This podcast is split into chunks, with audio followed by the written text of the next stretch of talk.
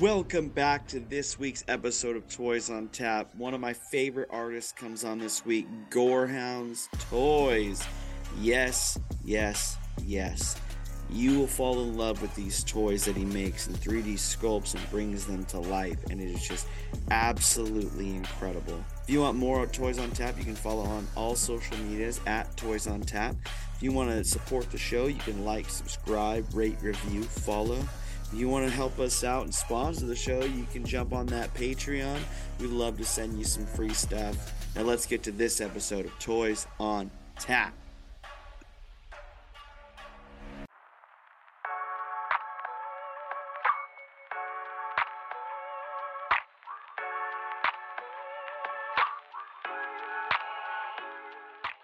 I'm stoked that you're on. We've talked more in the past couple weeks than we've ever talked. I know, right?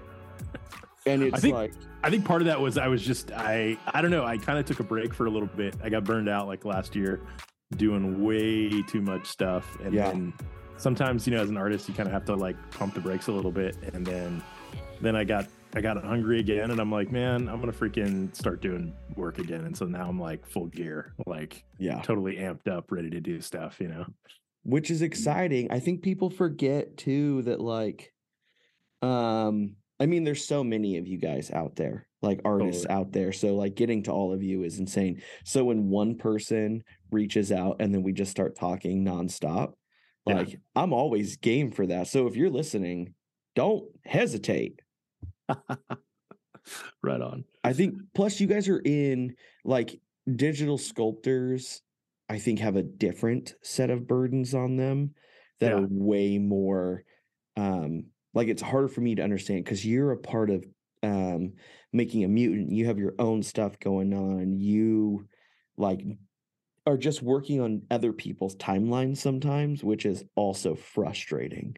Oh, totally, totally. Yeah, making a mutant, I'm always like pushing it to like the last week. Yeah. You know, it's always like, man, uh, you know, I'm hitting a Dimension X is like, so how's that? Uh, how's that arm going? And I'm like, uh, yeah, dude, it's looking awesome. I'm like, I'm working on it like right now. My favorite thing is when people uh I hear about this from like more horrific sometimes, or I'll hear about it from um others. They're like, yeah, someone backed out. I had to sculpt like four pieces. Yeah. Oh, yeah. That happens all the time. Yeah, yeah, yeah, for sure. Just you know, people get busy schedules, and when you're doing like a you know a free project, it's kind of like you know, like you said, timelines. It's it's hard to judge or juggle sometimes, and sometimes you just have to. I had to pump the brakes on the last one. I was just like, dude, like, especially with like the new figures coming out and stuff, I just didn't have any time. And I've got some outstanding orders from you know customers, and I'm like, dude, I gotta just like buckle down, focus, and get those done because it's like that's more important than than Yeah. you know like like the fun project you know but i'm gonna be back this month so it should be cool Yeah, which I'm I'm so sick. So uh before we go any further, please Yeah. introduce your tell introduce yourself. Tell everyone who you are, what you do. absolutely so my name is matt uh a lot of people go i, I go by 3d sorcery is my my handle but uh i guess the the project that kind of took off that i make is called gorehoundz and it is a retro throwback toy line um, I'm a 3D artist by trade for years in entertainment, um, also education, um, and then it's just kind of evolved into a passion project, which is Gorehoundz, which I do for fun on the side, and it's really started to kind of take off and be something of its own. So it's really cool, and I, I'm like also like a huge toy fanatic for years. Like I've just been, you know, collecting all kinds of toys and you know street art and urban vinyl and stuff like that and it just kind of i was like you know what? I just i want to do this. Like this is something that i just feel like being a 3d artist you always want to have like you know it's it's badass to hold something that you make you know what i Mhm. mean? So it's like it's cool to like sculpt something but it's like even more badass to actually hold it. And i think now you know technology and everything with with resin printing and and where how far things have come it's like kind of like dude like you can make just bitchin' stuff right like these days like that never existed before and it's it's just super fun to kind of take advantage of that and use it and, and you know create the stuff that you've sculpted uh, and put all this time into it's it's badass so in a nutshell yeah that's that's what i am i'm a 3d artist that just does like cool action figures on the side. It's still so hard for me to grasp um because it was a 3D artist that helped me design Astron. It's been 3D artists that are helping me fix and design different things. And it's hard for me to fully grasp when I get sent those prints that like this is it's real now. Like this is it's real. Like I don't have words for it. Oh, totally. Yeah, I remember the first time I, I printed something, and uh, you know, when it came out of the, I think I had like the Elegoo Mars. I think was Mhm. the first resin printer I had, and um, yeah, I'm also like a huge like Warhammer tabletop guy. I play Kings of War. I've got like an undead army and like all that fun stuff. And um, you know, the first time I like printed some some little war proxies for my, I was like, dude, this is really badass. You know, this Yeah. is it's really cool. So I like made a little werewolf army and like other stuff. I was like, dude, this is this is bad. You know, this is awesome. And I was like, you know what? I'm gonna start making toys. And then I started thinking, like, okay, you know, a lot of people when they start with 3D printing, they're thinking they have to print like these giant things, Mhm. right? But toys, you know, in essence, it's modular, right? Everything's like a piece connected into another piece. So think, think like create the big thing, but then think, okay, okay, so how do I separate this apart to make it things that I can print on their own that I can put together into a bigger thing, you know? And so that to me was like, even though the printers were small when they first came out, you could still do that, you know, and it still kind of fit the footprint of something like, you know, like Masters of the Universe or Teenage Mutant Ninja Turtles or whatever. Like that totally works fine for something like that. And now you've got the bigger printers like the Jupiter and the Saturn and all that stuff that's out there. But um, but yeah, it, it kind of the technology gives gives you the ability now to do that. And also like if you're into like any engineering or I've dabbled a lot with like kind of Fusion 360 and other programs that are out there that that really you can kind of get into like the the engineering part of things. You can like Yeah. really dial in like you know tensile strength and getting things perfectly like to fit and all that kind of stuff. So there's a lot of cool stuff you can do for sure. Yeah, you know, and then there's like um I don't know, like I call them almost like alchemists. You have people like bastards of the multiverse that when he was printing Astron for me, he had a whole concoction. Like uh man, I Oh, don't yeah. even know what they're called. It's like resin and stature or something else, like all Oh yeah, you can. Well, there's there's additives you can add into resin to make it like stronger or have it, you know, give it more kind of uh, flexibility, things like that. They have all these different kind of additives now that you can add into resin to do different stuff. Um, and yeah, some some people get like crazy into it, you know, because they want it to be like, you know, I think the ultimate goal is like, how do we get our resin to be just like plastic, right? Yeah. Like like where is that what's that formula right and they haven't nailed it yet because you know eventually it breaks or whatever but um if if anything it's cool to you know i look at it as especially with gorehoundz it's like this is the prototype phase you know the end goal of something like gorehoundz is you know i want to make an action figure line someday right? I want to like either run a kickstarter or do something and start with my own set of figures. I think it's been my dream since i was a kid right? And so for now it's like you know all the people that are investing and buying and all the different stuff that i'm making you're like getting the prototypes which could be something way bigger in the future you know? I mean how big? Who knows right? I mean this is like an art project right? But if i could get to that point someday it's like man like you were there when i was doing you know i, I look at it as like telling stories to people it was like man you were you were buying the resin prints when i was doing like, now there's now there's the plastic ones you know like that's Yeah. a totally different ball game right and so it's kind of cool i think it's you know a lot of people kind of knock 3d printing and other stuff because it's like oh it's not hand casted and stuff and whatever i'm like dude it's still like there's a ton of work that goes into that stuff like to me it's like yeah you know i didn't hand sculpt it and and and put it in uh, silicone and, and pour resin in there and do that it's more you know from a printer but i still think that there's still a ton of artistry in either form you go with you know what i mean so Yeah, I think um the same amount of work that goes into like Kerfloss doing incredible work with wax. oh yeah On the flip side, he was right next to me by the way at designercon he, Heck he, yeah, uh, he was. Him Yeah, and he was cool. uh um death and strawberries yeah, yeah, yeah. Um, but like the same work that they're putting in, and they're putting in hundreds of hours sculpting. The on the flip side, 3D sculptors, like the reason I have a toy is because of a 3D sculptor, and it Yeah. has like they put in hundreds of hours, and I don't know. It's like, yeah, both are I couldn't do 3D sculpting, but I know how to mold and cast. Well, you know, it's it's funny that um I think uh what was it? I think uh Kerfloss actually gave me some I believe he gave me some some monster clay Yeah and some other stuff like before I left and because I was talking about it and he was like, Oh, you gotta try it out and whatever. And so I, I have it. And um dude, it's like you're getting get, I've I've kind of dabbled around like kind of getting back into traditional Mm. sculpting And dude, there's, I mean, that's some badass skill. Like to be like, like, you know, to Yeah. do that. You think about like the toys that were done in the 80s. I mean, that was all done by hand, like digital sculpting and stuff. Not, I mean, not digital sculpting, but but by hand with like actual sculpting tools. So there's there's definitely like it's almost like there, there's two different ways of looking at it, right? I think Mhm. that way you're getting more of like that handmade feel, like somebody actually spent the time and actually sculpted. At the same time, on a digital piece of work, you're you're doing the same thing, but you're maybe getting a little more precise, and you've got other tools that help make it a little bit easier.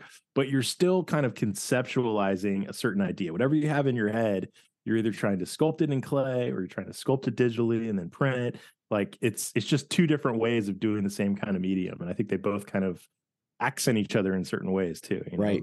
That's why I crazy. love like the idea of the toy scene. There's so many facets to it, Yeah, and yeah. they all are equally important and equally art, and it's Totally. it's good.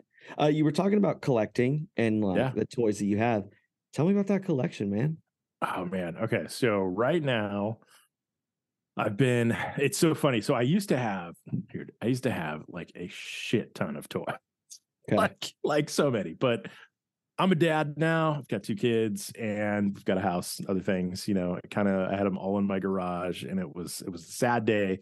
But literally, it was like I need to kind of offload a lot of you know my collection and stuff. And it was one of those like, am I going to sell it online on eBay or whatever?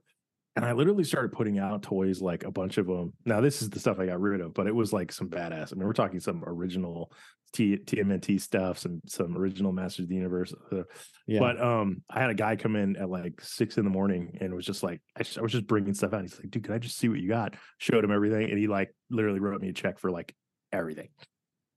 It was crazy.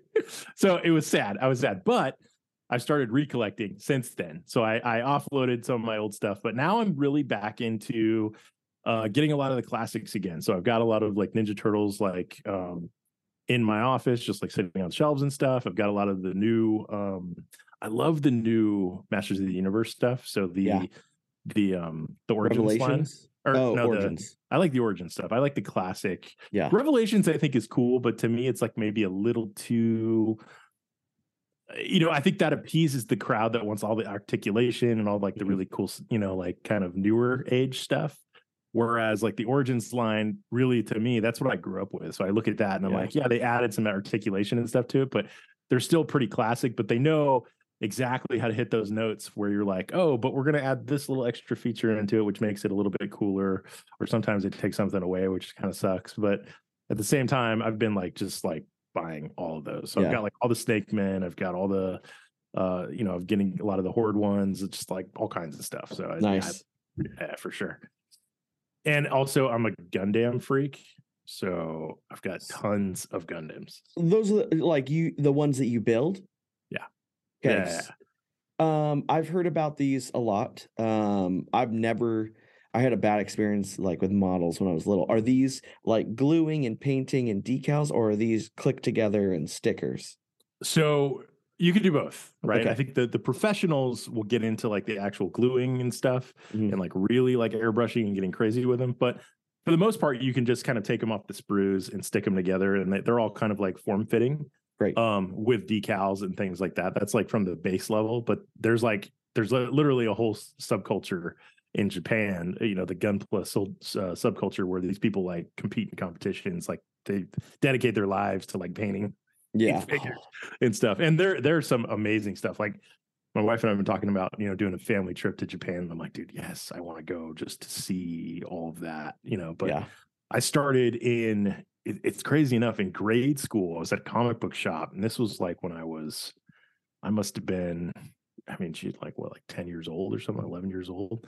I remember going into a comic shop and I like begged my dad for a, a Gundam. You know, it was like the old school original one. And I sat there and I built that thing forever. And then my buddy saw it and then he got one. And we started all through high school. We were like building all Gundams and stuff. Nice. So that's where that whole thing kind of came from. But like that's another habit that I kind of curbed over the years, but I still love them. Like every time I see them, I'm like, oh man, dude, these are so cool. yeah.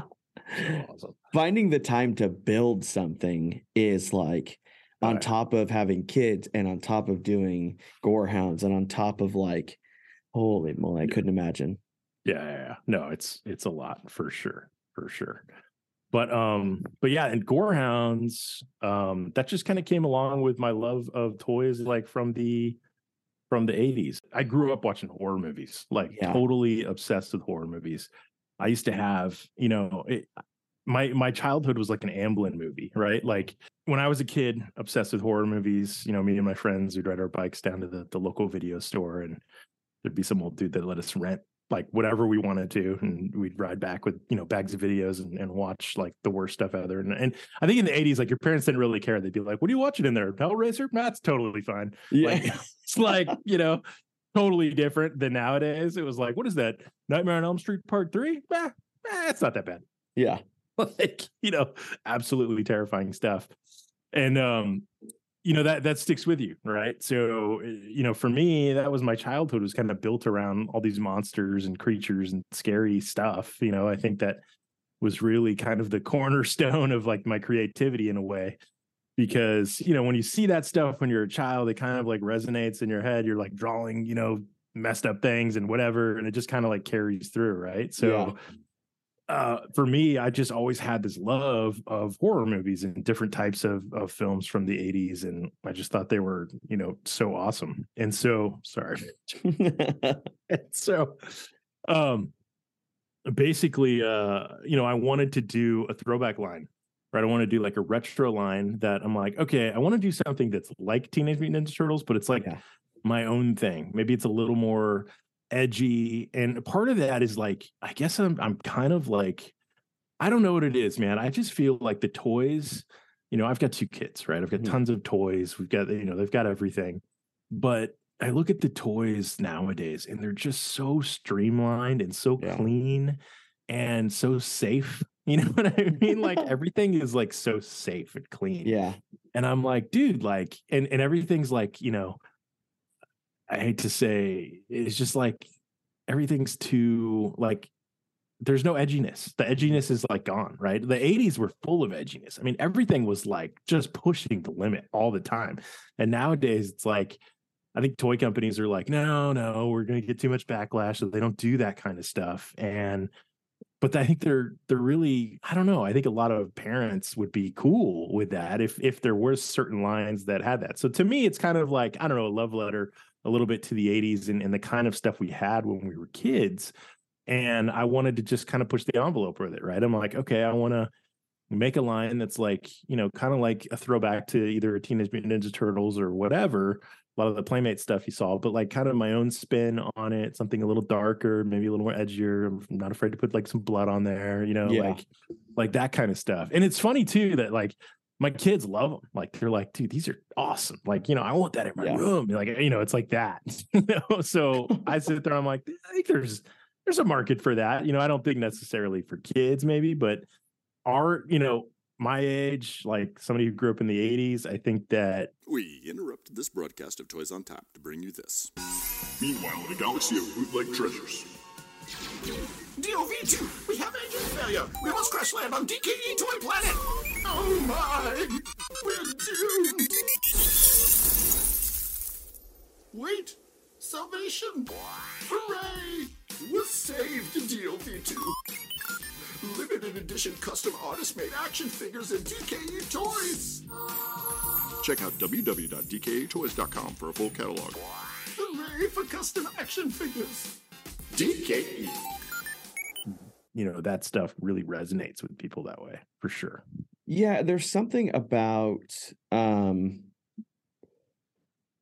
in the 90s, I mean, when did the GI Joe cartoon come out? Oh, 80s? man. that was yeah the 80s for sure. 80s. So I would say like let's say it begins there um and then it goes into the 90s when you have things like X-Men the animated series.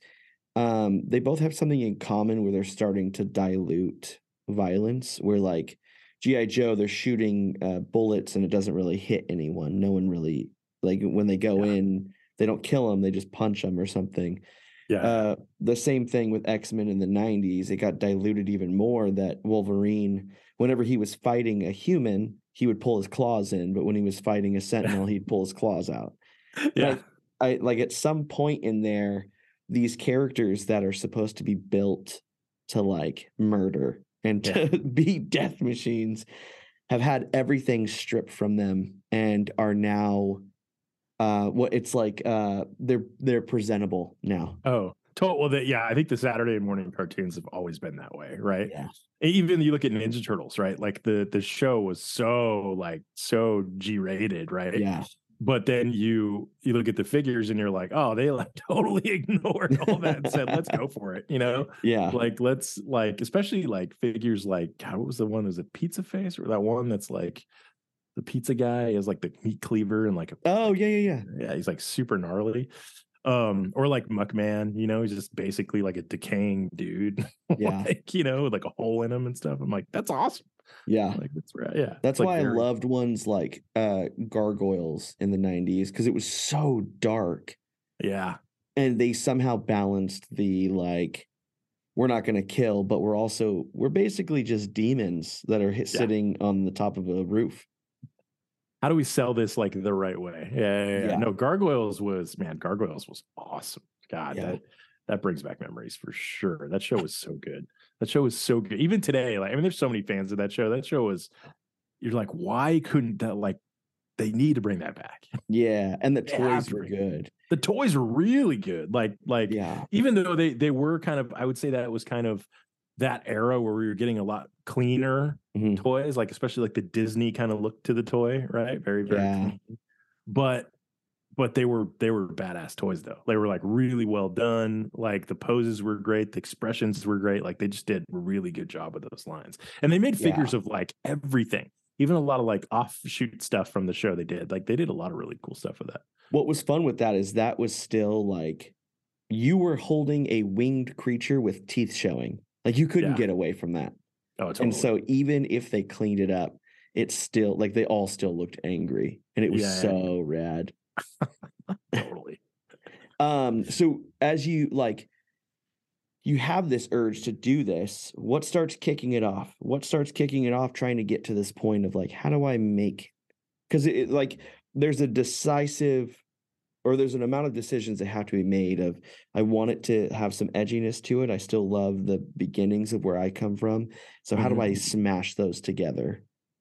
You know, it kind of just for me, I just kind of go with like stuff I think is cool. Mhm. Right. Like so for me, I'm like, it's pretty easy. I'm like, I'm I'm literally like, you know what? It would be badass if I made a figure of like a Cthulhu, right? I want to make a Cthulhu figure, but I want it to be like if if Cthulhu existed in the Ninja Turtles universe, right? What would he look like? Right. That I think that's kind of how it started, right? And I was like, well, you kind of have something like this, and you know, his wings probably wouldn't be so big, and it would just be a little different, you know, like it. Yeah. I think that that is kind of where it, it started up, almost like a mashup in a way. And then from there, it's kind of like, okay, that that kind of drove like the look, right? For me, that was like, okay, there's these stylized kind of little horror dudes, you know. I kind of have an idea of what I want to do with this. So then I made like now I got to go zombies, like for sure. Mm-hmm. And then I kind of dove into brain saw and like thinking like, okay, I want like a zombie that, you know, eats people, but maybe he's like a little cybernetic. So it has a little bit of like a 80s, 90s flair in there, you know, but still kind of like gruesome and, and cool. And so it, those little notes, I try to get those little like tropes in there of like stuff that would resonate with people in, from their past, Mhm. but also just stuff that I think is cool. Like, you know, a werewolf samurai. Like, I think I was literally having a conversation with one of uh, my coworkers one day, and I was like, I'm a teacher, by the way, uh, Mhm. by day. and uh, we were talking about, you know, like just just like badass things. And I was like, man, it would be awesome if there was like ninjas versus samurais, but maybe like the ninjas are vampires and the samurais are werewolves. You know, like like the most like ridiculous conversation. Yeah. and like oh that would be so cool. Like that'd be an awesome like movie or or con you know con and i was like i want to make an action figure of a werewolf samurai. And, uh, and so go. it just started doing it. And then when i was at designer con i actually just sat there i was bored and i, I made that. And from there i just kind of kept it evolving and i was like i gotta get this figure done. But then it really just kind of it's like that. It's like whatever i think is cool. But also while i'm doing that think about things that you know little tropes that i can kind of inject into it that would resonate with people from their childhood right yeah. so, So let's pause there and walk back Mm-hmm. to you learning or even deciding that you wanted to go into digital sculpting. Because to to to that's think a of- good That's a good question. Yeah. Okay. because like in my so on my side with the molding and casting when i want to prototype something i'm like cutting toys and slamming them together to figure out like what's going to work deciding if i want to go digital sculpt or if i want to try to do it and get it out. Um lot less skill going into mine when i'm trying to prototype because i'm just Yeah, yeah, slamming yeah. things together. Totally. how do you get to the point where one you want to decide to digital sculpt and that's your thing and then two where you start to learn so that you could do action figures So for me, it kind of happened organically. Like for on one side of the equation, I love toys, and like Mhm. right, total toy geek. On the other side of the equation, I've been a 3D artist for 20 something years, right? And so before I got into making action figures and the kind of models and stuff I do now, I was making models for video games, right? So started way back in like the early Quake days, making like models for like Quake 3 Arena and stuff like that, right? I used Yeah. to do level design and skins and custom models and all that. I was all part of that whole movement, right?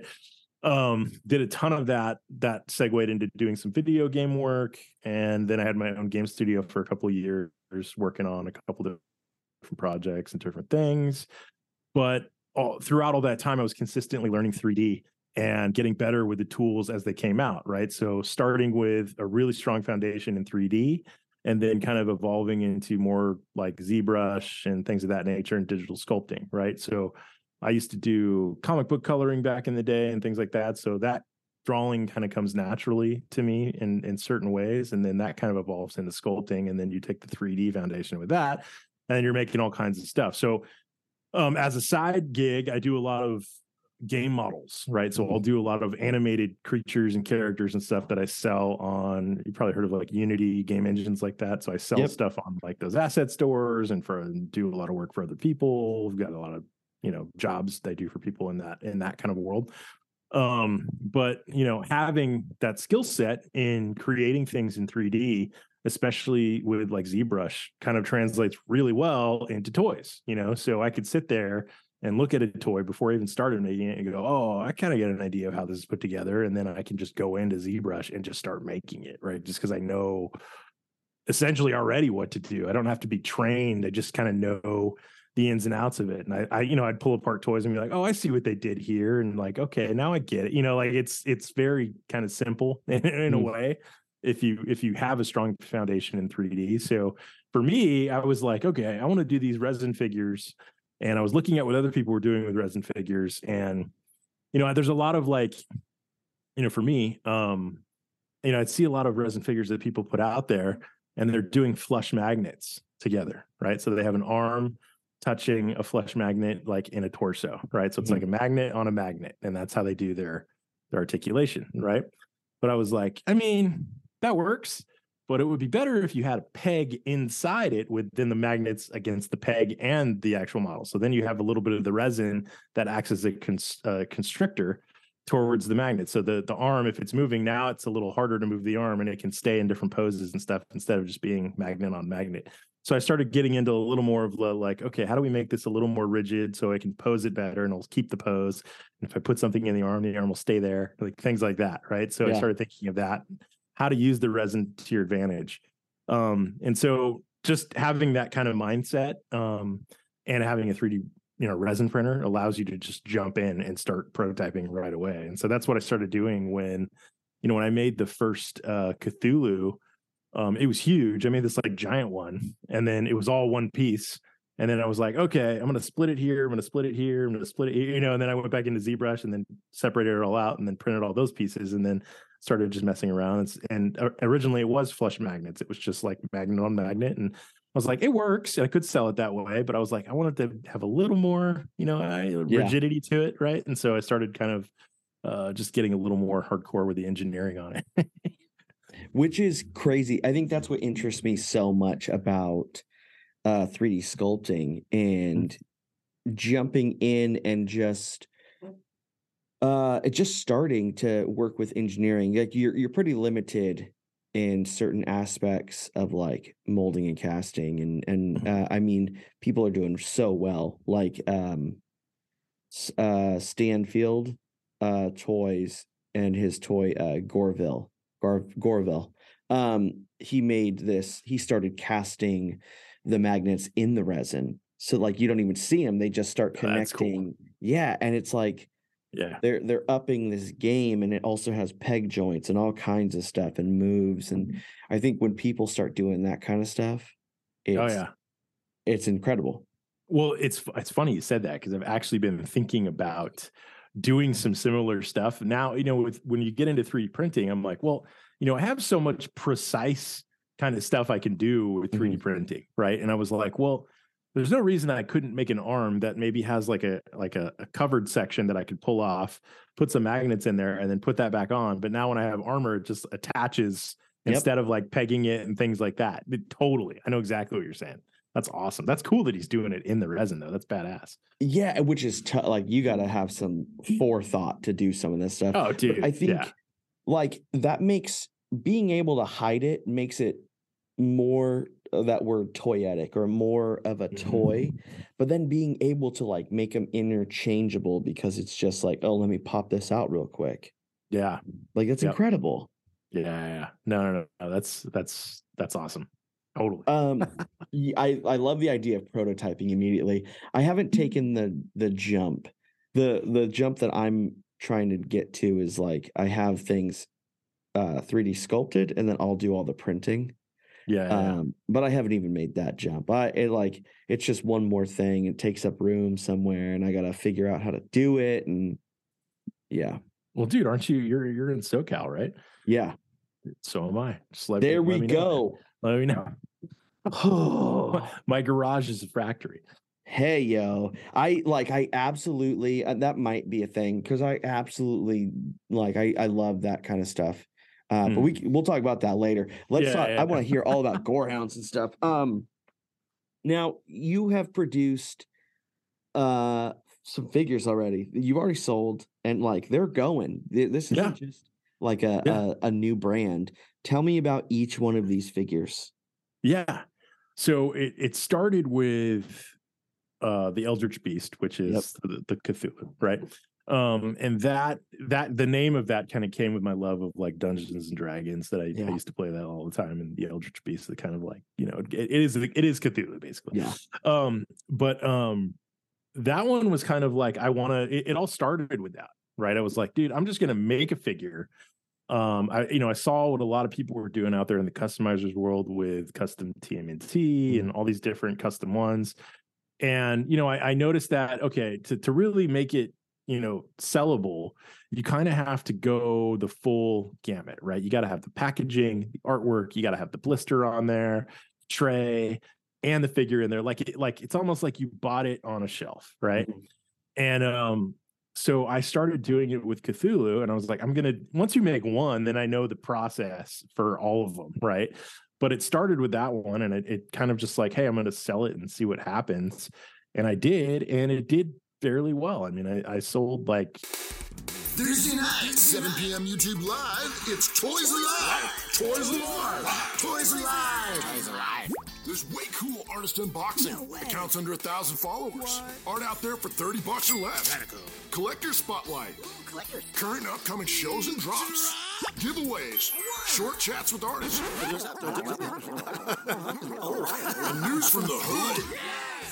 100% indie all the time. That's, Toys Live. Toys Live. Thursday nights, 7 p.m. PST, YouTube Live. a lot like when it first came out and they just kind of kept consistently going um and then i was like okay i'm going to do a variation of that one so then i did that but then i wanted to expand the line so i was like okay i only have the one figure and i have a loose storyline but let's try to like evolve this and keep this going because i'm like you know sky's the limit right? I mean who's this who's to stop me? Let's just keep going. So then i was like okay let's do brain saw so i did brain saw and then that one was super successful. I was like man i think i got something. Right? Yeah. so you keep going with figures right? So it was brain saw. Then i did um skeleon which was like that like uh skeleton one that i had. Mhm. um and then now we're getting into more of the the demon lancer and the uh i wanted a hero to the line. So grimshot which is like the kind of the almost like a little punisher kind of dude that like lives in the world and fights like all these enemies i wanted like that hero character so grimshot is that for me and then um Jinro, the werewolf, that's kind of like his buddy. So like to me, the two of them are like the ones that fight all of these creatures. But now it's like, okay, I have like the hero element, which is also dark. Like they're anti-heroes. They're they're Mhm. bad. They're they're good guy, bad guys, right? Like they they're pretty dark as good guys. Um, but uh, you know, now it's like, okay, now I want to expand and make more enemies, like tons of enemies, right? so it's like in my mind, it's like, okay, and every new figure that I come out is just another thing that they can fight. Right. And so Mhm. that's when I'm designing it now. I'm thinking, okay, like this would be an awesome thing for them to fight in this world that that I've created, which is Gorehoundz. And I kind of like loosely keep evolving the story with each figure that's created, right? So I don't really know the whole story of what this is all about, but in, you know, in uh, from a high level, it's these two kind of anti-heroes that travel from cemetery to cemetery fighting monsters that come out of portals, right? That's Yeah. like the the loose storyline, which to me is like that's pretty bitchin'. Like if that was a cartoon, I would hella watch that, right? Yeah. And yeah. so it's like with every figure, oh yeah. And with, with every figure that I do, it's kind of just expanding on that narrative, right? And so eventually, if I end up doing uh, a toy line or actually, you know, doing a Kickstarter or something, it's like let's really try to like push the, you know, I feel nowadays it's like you, you kind of have to have like the narrative that goes with it to to keep people interested and engaged and keep them going. So I've been thinking about doing a comic book and other stuff with it, but that's kind of where it sits like so far it's like you know they're they're retro stylized you know horror figures but they also kind of have this loose narrative of this story and i'm trying to evolve a bigger universe and it's like just like join it join it for the journey man if you if you dig it like jump on it you know Hell yeah. And all the figures are so good.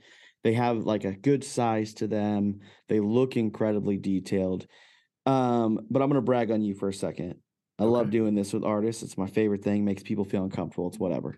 good. Um not only do you design the the characters and Mhm. then like each aspect of the accessories and maybe there's a little buddy that goes with it and like all of that but you sent off for blisters to fit perfectly around a backer card and you have the backer card that is incredibly done and you have the thing that holds the blister or that holds the character under the blister so like this is not just a half-assed toy line Yeah, yeah. So I think that that was a really big part of, and, and it, the funny thing is, with that comes time, which I've Yeah. learned as somebody is an artist doing this on the side. You know, I have my process, but it takes a while to do that kind of stuff. But I feel like the end result is if you're going to buy something like this, you kind of have to like really push those elements because when people, if you're doing a throwback or a retro element, right? Um you could just like slap it in a blister and throw it on i've seen a you know a ton of those. To me like i don't necessarily love that like i i like it to look like did it was this actually made in a factory? Like almost Mhm. like kind of trip people out in a way when they see it. They're like dude when where did you get the you know i've had people that literally look at them and they're they're like analyzing it and they're like oh shit this you actually ate that inside and i go yes i did.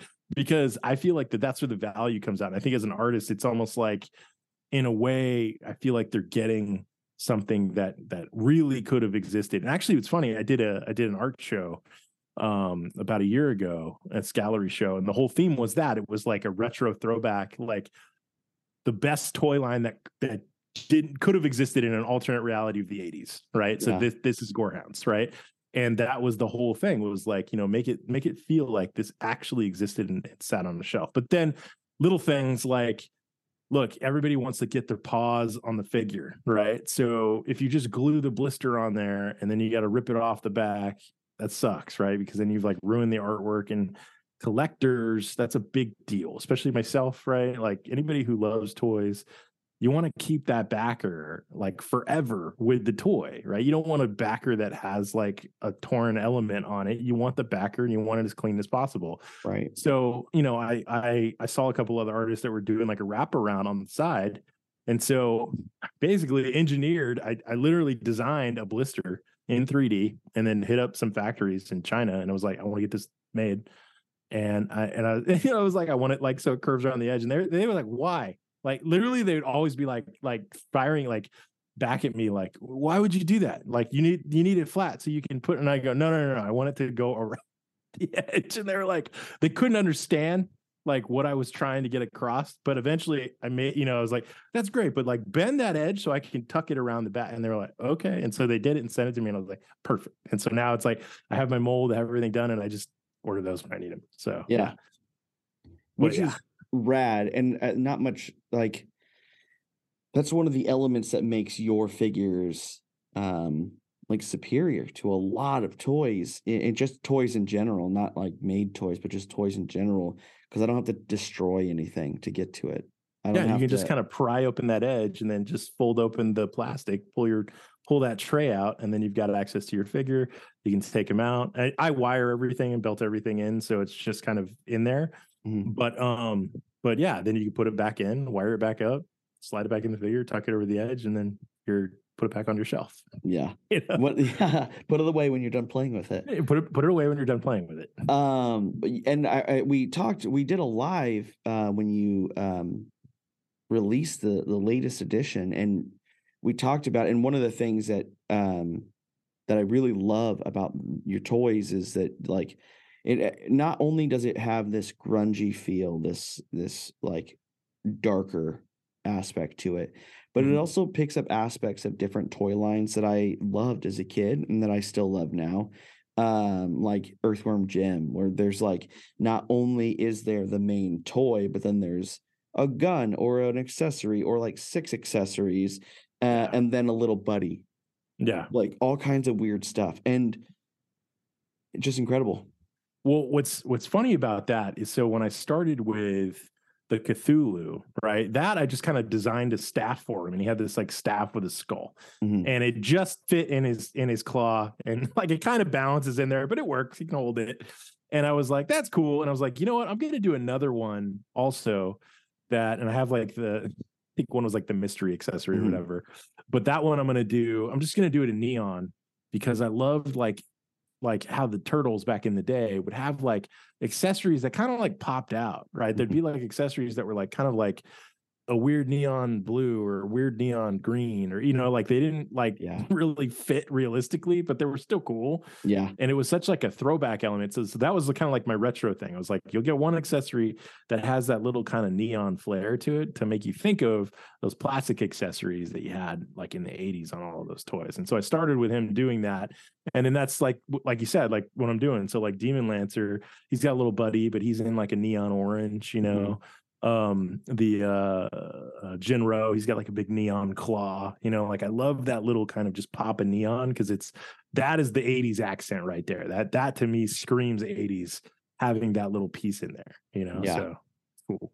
I remember like, and then how even on this newest one, how everything fits so perfectly. And as we're talking, I think it was cool because when we did that live, which by the way, you invited me on the live, and we had only met, I think, once at Designer Con. I think yeah. I, and I had your like- tape deck. that was why I te- I messaged you. I was like, oh dude, which actually where's that tape deck? I'll find it. But I had it, I had it sitting like right next to my Yeah. desk and I was like, toys on tap. I was like, oh, dude, this guy gave me the.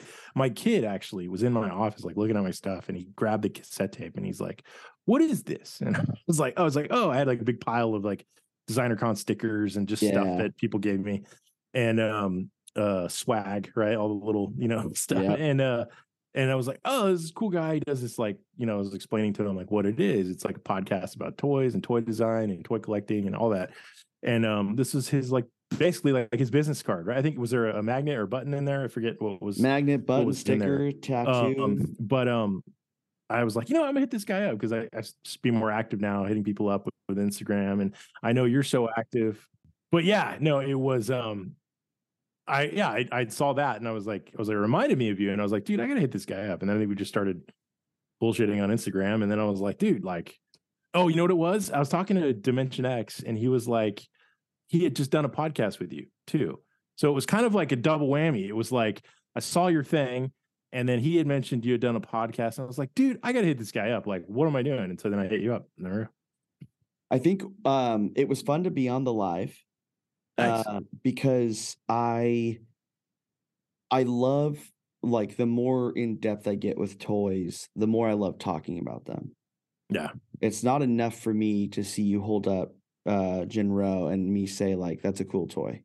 That's not enough. I want to talk about the details that got put into the fur and talk about how the ears are bent a certain way and how like his teeth and everything. I want to talk about all of it. And um so when we went on that live, I what was funny is I was laying in bed uh and I was like dude, probably 5 minutes. Like I I laid in bed because I was talking to my wife knowing that we had a live coming up. If I would have laid down for 5 more minutes, I'd have been out. And so it was like I got up and I was like, let's do this live. And I, I, I jumped on. Um, and it was one of those conversations where I was like, oh, this is it was good. I got energy from it. But you know, what's funny was um I was like, I was excited to do that live because I, I haven't really done a live before. And I was like, man, this is my first live. Like I was like all pumped about it. I was literally finishing that werewolf like I, I, was late. I was even late to the live because I was like, I'm almost done. I'm almost done. I was at City Pictures. He's almost ready. Just give me like 30 more minutes, right? So I was yeah. like, I was literally like busting that guy out. And no joke, I was taking it. I was spraying him with an airbrush and like doing like uh oh I was doing um like washes and stuff and I was taking a hair dryer or I have like a like a, a heat gun to help the the uh what do you call it? The wash like dry faster. So then i could go like spray it with like my you know my my uh my satin and stuff so it like looked like just perfect. Dude i was getting all crazy with that. I i loved it and i i think what is um what's cool about doing those things because i love jumping on lives. I, I like it's such a fun way to talk to people and get more people in there um but it just helps people like click in. Yeah. Like you have click in, get in there just are incredible. And for what you do and for what like all the time it takes, they're reasonably priced. Yeah, you know, that's been something uh I've battled with a little bit too because I mean, as you know, it's like these things take a lot of time to do. And I think I, uh, I think my wife and I talk about this like way too much. She's like, "Dude, you spend so much time on these toys."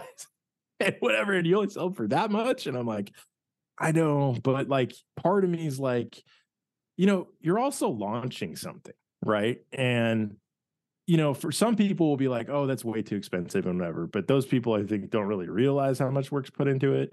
Mm-hmm. But you know, this is a hand painted original art piece that took hours of work from the printing to the finishing to the painting to the packaging to the, all that stuff that goes into it, right? And you're getting it honestly at a pretty darn good price, like to to to to kind of get into the collecting it, right? But at the same time, it's like I feel like that price kind of sits in well with what other people in this world are. You know, I've done a lot of looking at what other people are doing and uh, what they're selling things for. Some people are selling for higher, some people are selling for lower. What is this, Master? Deep in the darkest corners of our earth, digital sculptors are choosing body parts and combining them in unnatural ways. they are making a mutant.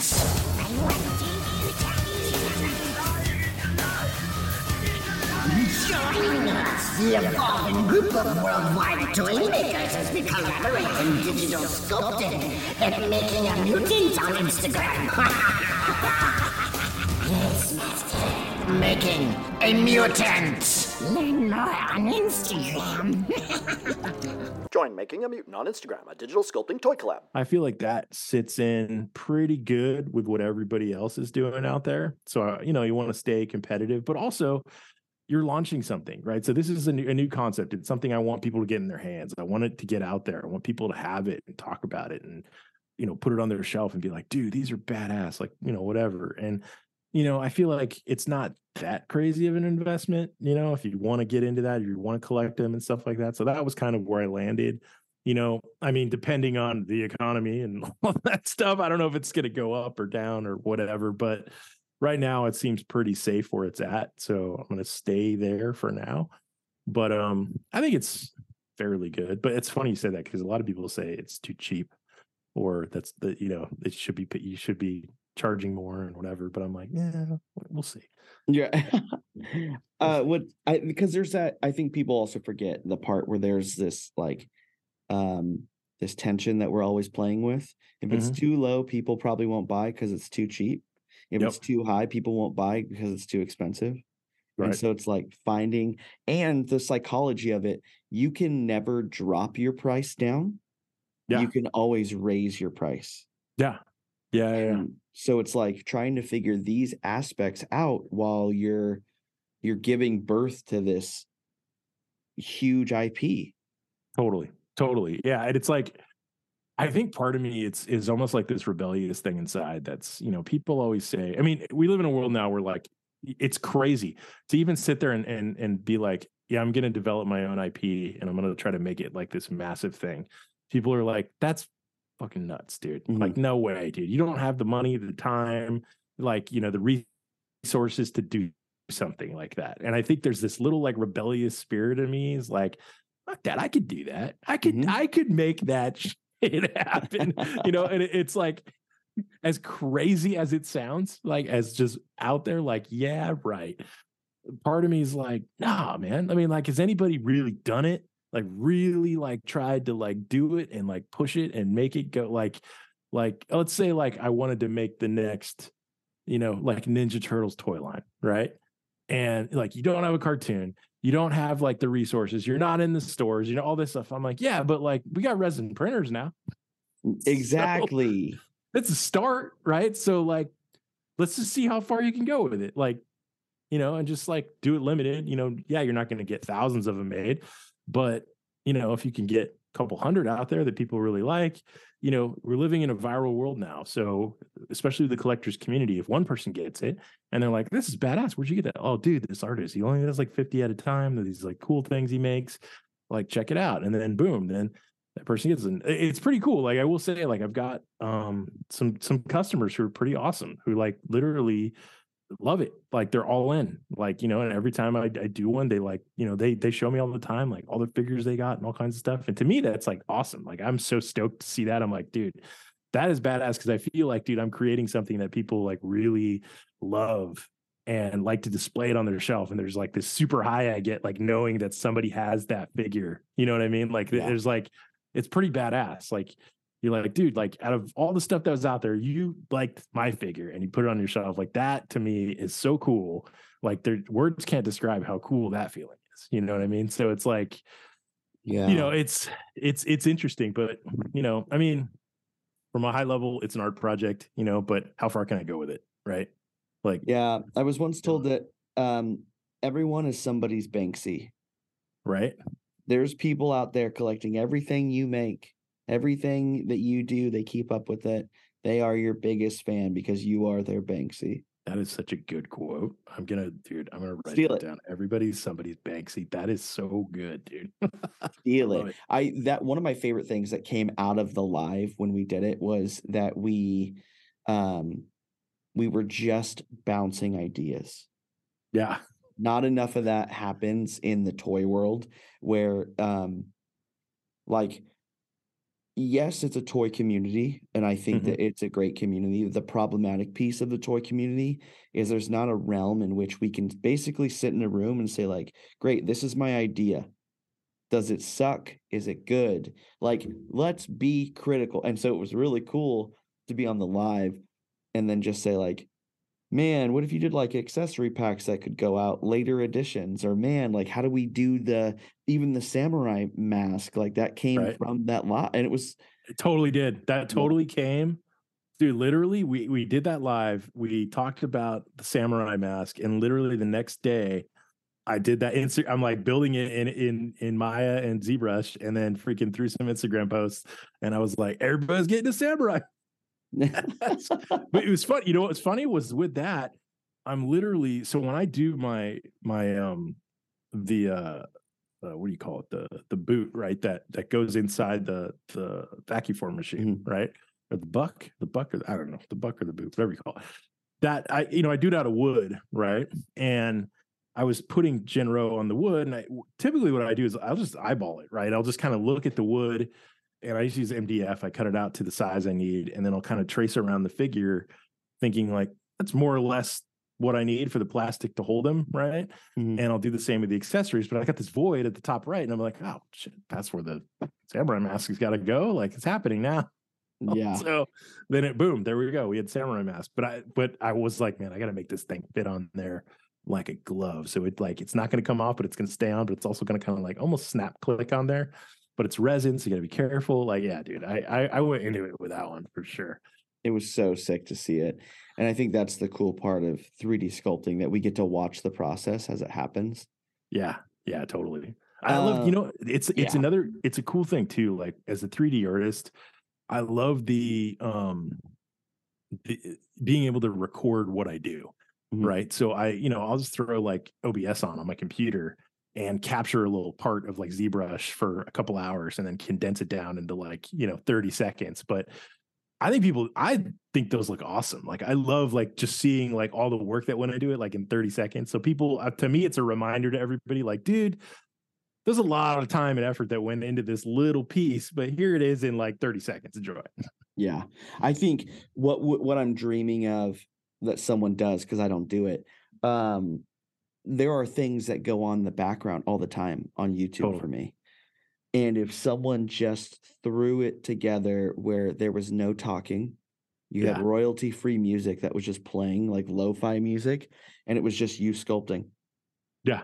and leave the video 2 hours, 3 hours, however long it took you that day that it'll just sit like it'll go like I, I think people like there are people out there that if i'm editing a podcast or if i'm reaching out and dealing with different things that i got to do i Mhm. need something in the background and that's the thing like i want to be able to look up and be like shut the f up that looks too cool too different than what it started as It's funny you say that because I'm actually actively working on accelerating my YouTube channel, which has one video on it that I've been lagging on big Yeah. time. You've probably seen the werewolf video that's Yep. on there. So that's that's one of the things I want to do. You know, I, I think I was getting too involved a lot on my on thinking about like these elaborate YouTube videos I wanted to do and doing something more like that what you're saying like just showing like the sculpting process Mhm. and maybe even having some areas where i pop in and narrate or whatever but but something that you can just have on in the background that people watch for a while has some music you know maybe it's sped up a little bit but you're talking over it you have some cool music things like that i think go a long way and i kind of wanted to do because it's funny you know i wanted to get my youtube channel going and uh, originally i was like oh i want to do like crafting and like all that kind of i was like no there's like too much crafting out there i want to do that but i feel like custom like this kind of action figure custom stuff is more suited to what i should be doing on there and so i think we're gonna you're gonna see a lot more of that content coming soon so there you yeah. go Yeah. because uh reasonably i'm i'm very big on working smarter not harder yeah very big totally each, each video that you do is two videos.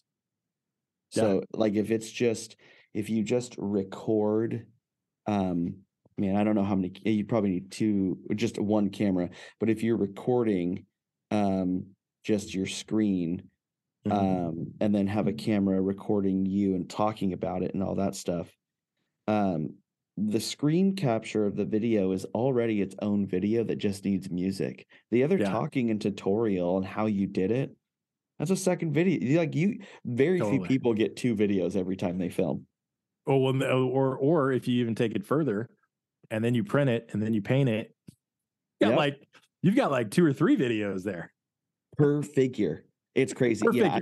Uh, Yeah. Ob Toys does that a lot. His videos, um, he's very, um, man, what's the word? Uh, I can't think of the word. It's like, um, it's it's set in stone. Like it, it very much is like this is how you do it. This is what you do. He knows his audience so awesome. well, um, and he makes he takes the large scale Jurassic Park figures, Oh, then, like, badass! cuts them up and does things and makes new dinosaurs. What? And I gotta see this. It's a yeah. YouTube channel.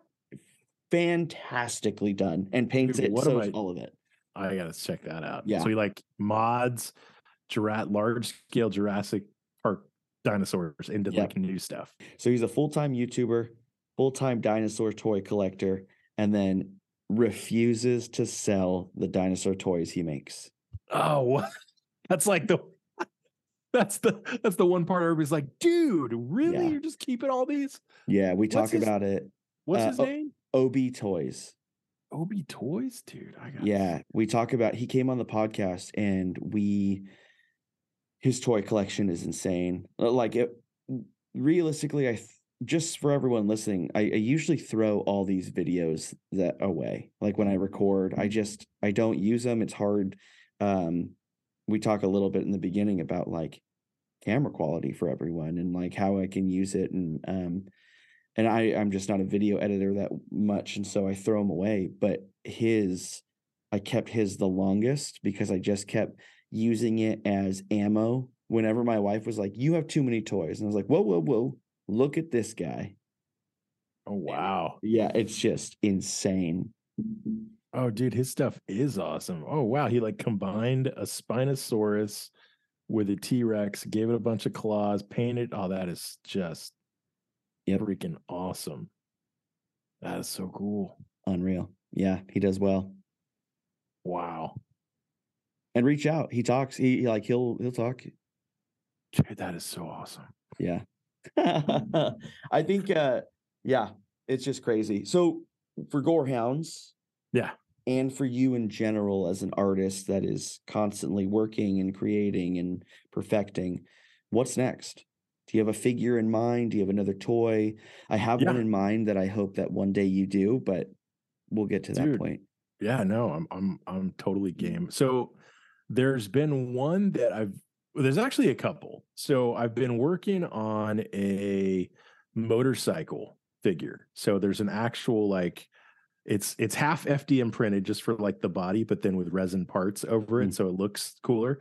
But an actual like chopper with like uh, a uh, a zombie kind of like riding the chopper, like maybe with like I don't know some chainsaw or crazy element or something. Um, so I wanted to do a vehicle because I'm just like, dude, you got to do a vehicle, man. Like, like it's You you're only do. going so far with the line until you do a vehicle. Then I'm like, once you have a vehicle, then it's like super legit. Like in my mind, right? Like, Yeah. so I I want to do a chopper vehicle for that, and I was actually looking at some of the remember like biker mice from Mars and stuff like that, like back in the days Hell yeah. I am who I am because of that.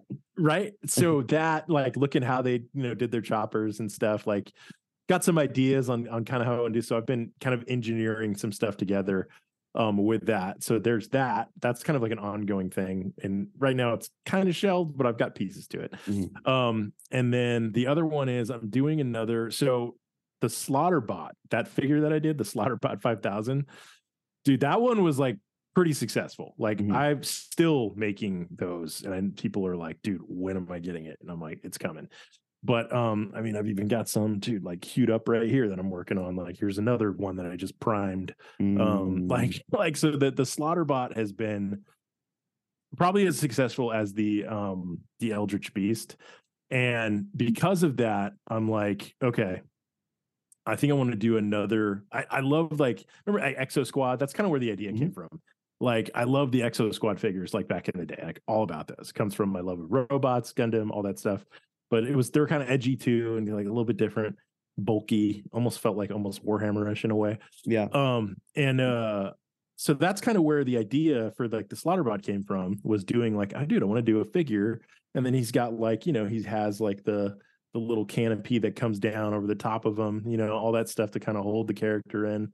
That's cool i haven't seen people doing that and i think that's why they dig the slaughterbot because they're like dude it's like a figure in a figure that's really cool and so i want to take it further so the next figure i'm doing I don't know if it's going to be the next figure, but the one I'm working on, which you might have seen uh, on my Instagram, but it's kind of like a, a variation of like a slaughterbot, but it's all bone. It's like a Mm, bone and a bone and sinew kind of suit.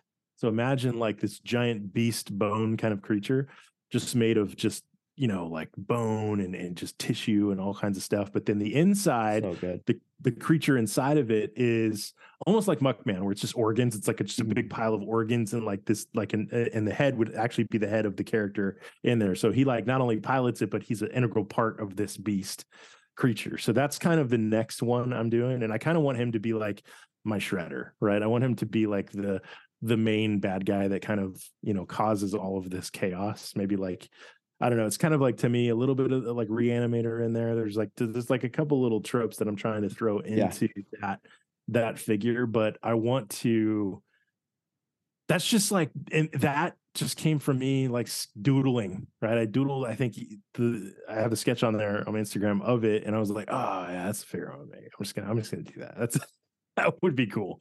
But I feel like not only would it be cool, it would be cool to put next to the Slaughterbot because you've got this techie one, then you'll get this one that's kind of organic. And I feel like there's a good, it would just be cool to see those two on the shelf together. And sometimes I make decisions literally because of that. Like this would just be bitching to see on a shelf. And I think Yeah. people would like it.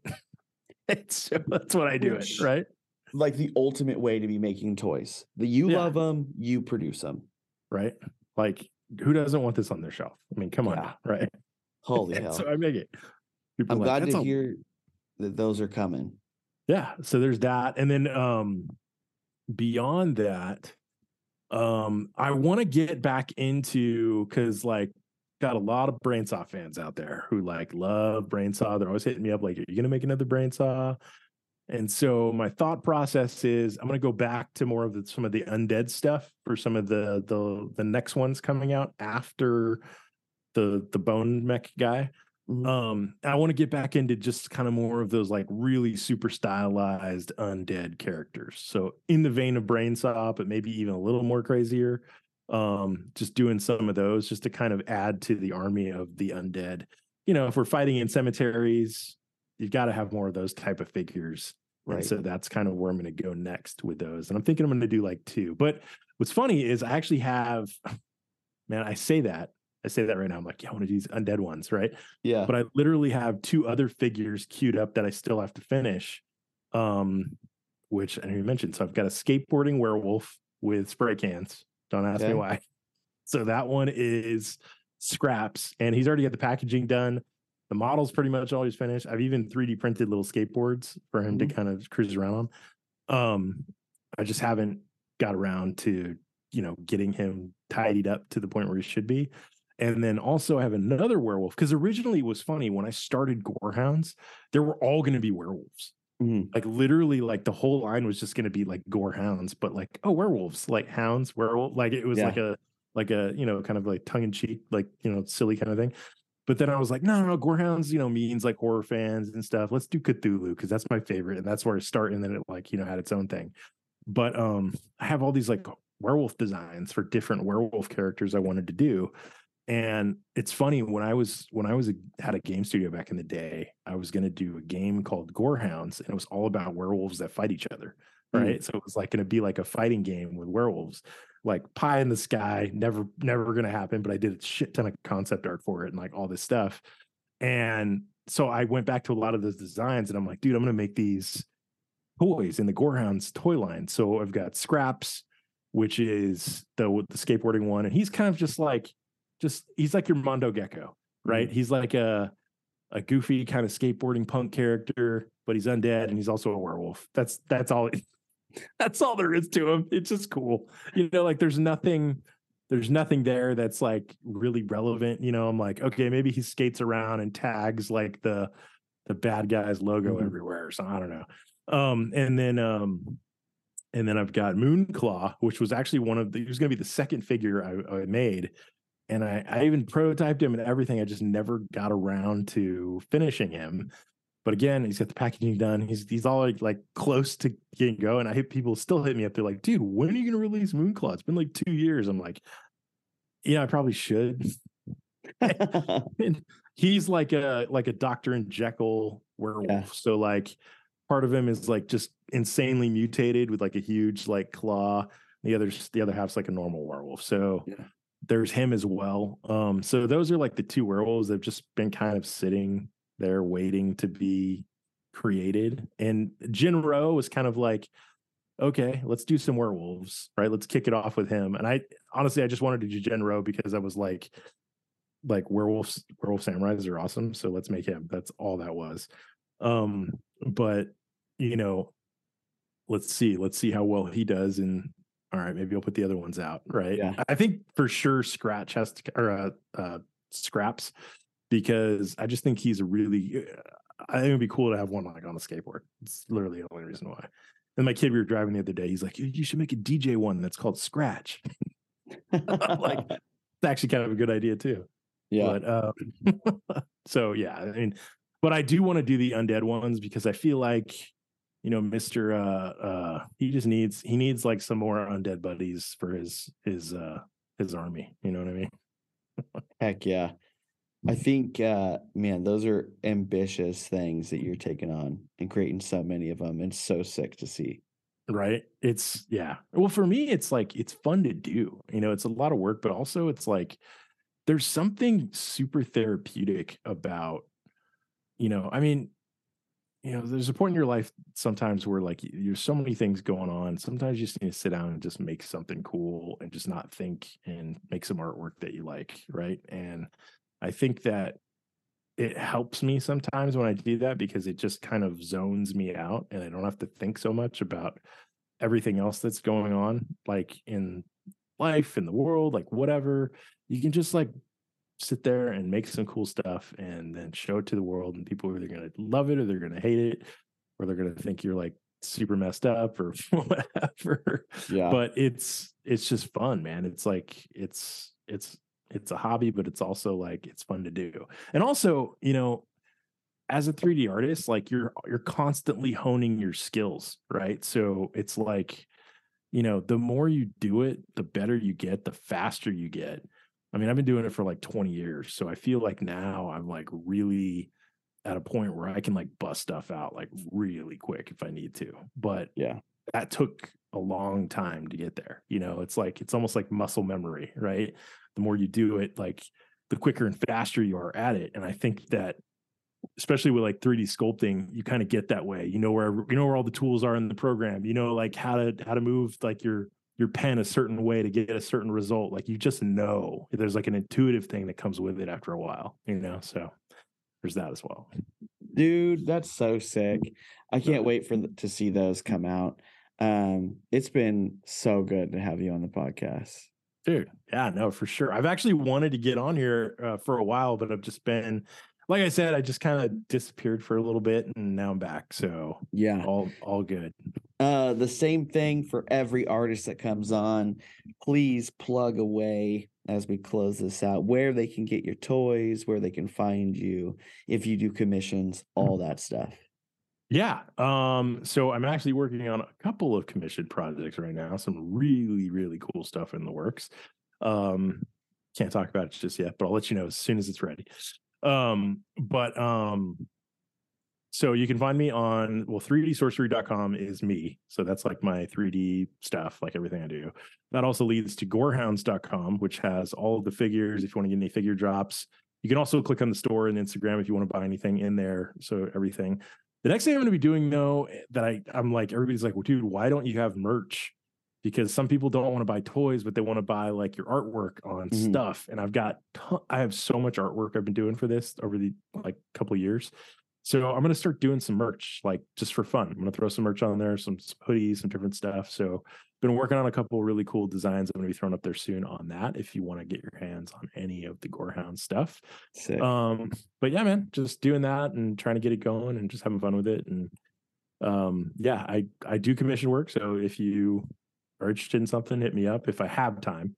Um, if I'm not too busy with other projects and stuff. But um, yeah, always open to talk to people and guide people. I, I talk to so many other toy people, especially people in the community who are just like customizing their own stuff or getting into it, or they need like assistance or kind of like pointers on stuff, guiding them in the right direction, all that stuff. Like I've, you know, you start to develop. There's like definitely like a, an inner circle of like toy customizers that all kind of like, you know, as you know, right? We all kind of like talk to each other and and, and shoot each other tips and pointers and ideas and all that kind of stuff. And it's good to kind of have that community too, because you know a lot of these people are trying to kickstart their own projects or you know sell their work and promoting other people's stuff is like super huge and just getting out there being a part of community projects like that making a mutant i think is big um i think that's just going to constantly evolve and get cooler and cooler because there's so what's cool about that is there's just a lot of really talented people that are part of that crew that yeah. you know their own stuff is like they're doing badass stuff for that project but the stuff that they're doing like on their own is like just i mean there are some really good artists in there you know like it it it's pretty awesome to see some of the stuff that's in there like that snz toys is awesome more horrific's awesome like there's some really good artists in there like uh, i love their stuff it's great so Yeah. yeah Dude, thank you again for coming on. absolutely oh yeah gorehoundz with a z Just kidding. Just in Gorehoundz case anybody with a. Z. awesome, awesome. Thank you so much. It's been such a blast having you on. Dude, thank you, man. It was, it was super fun.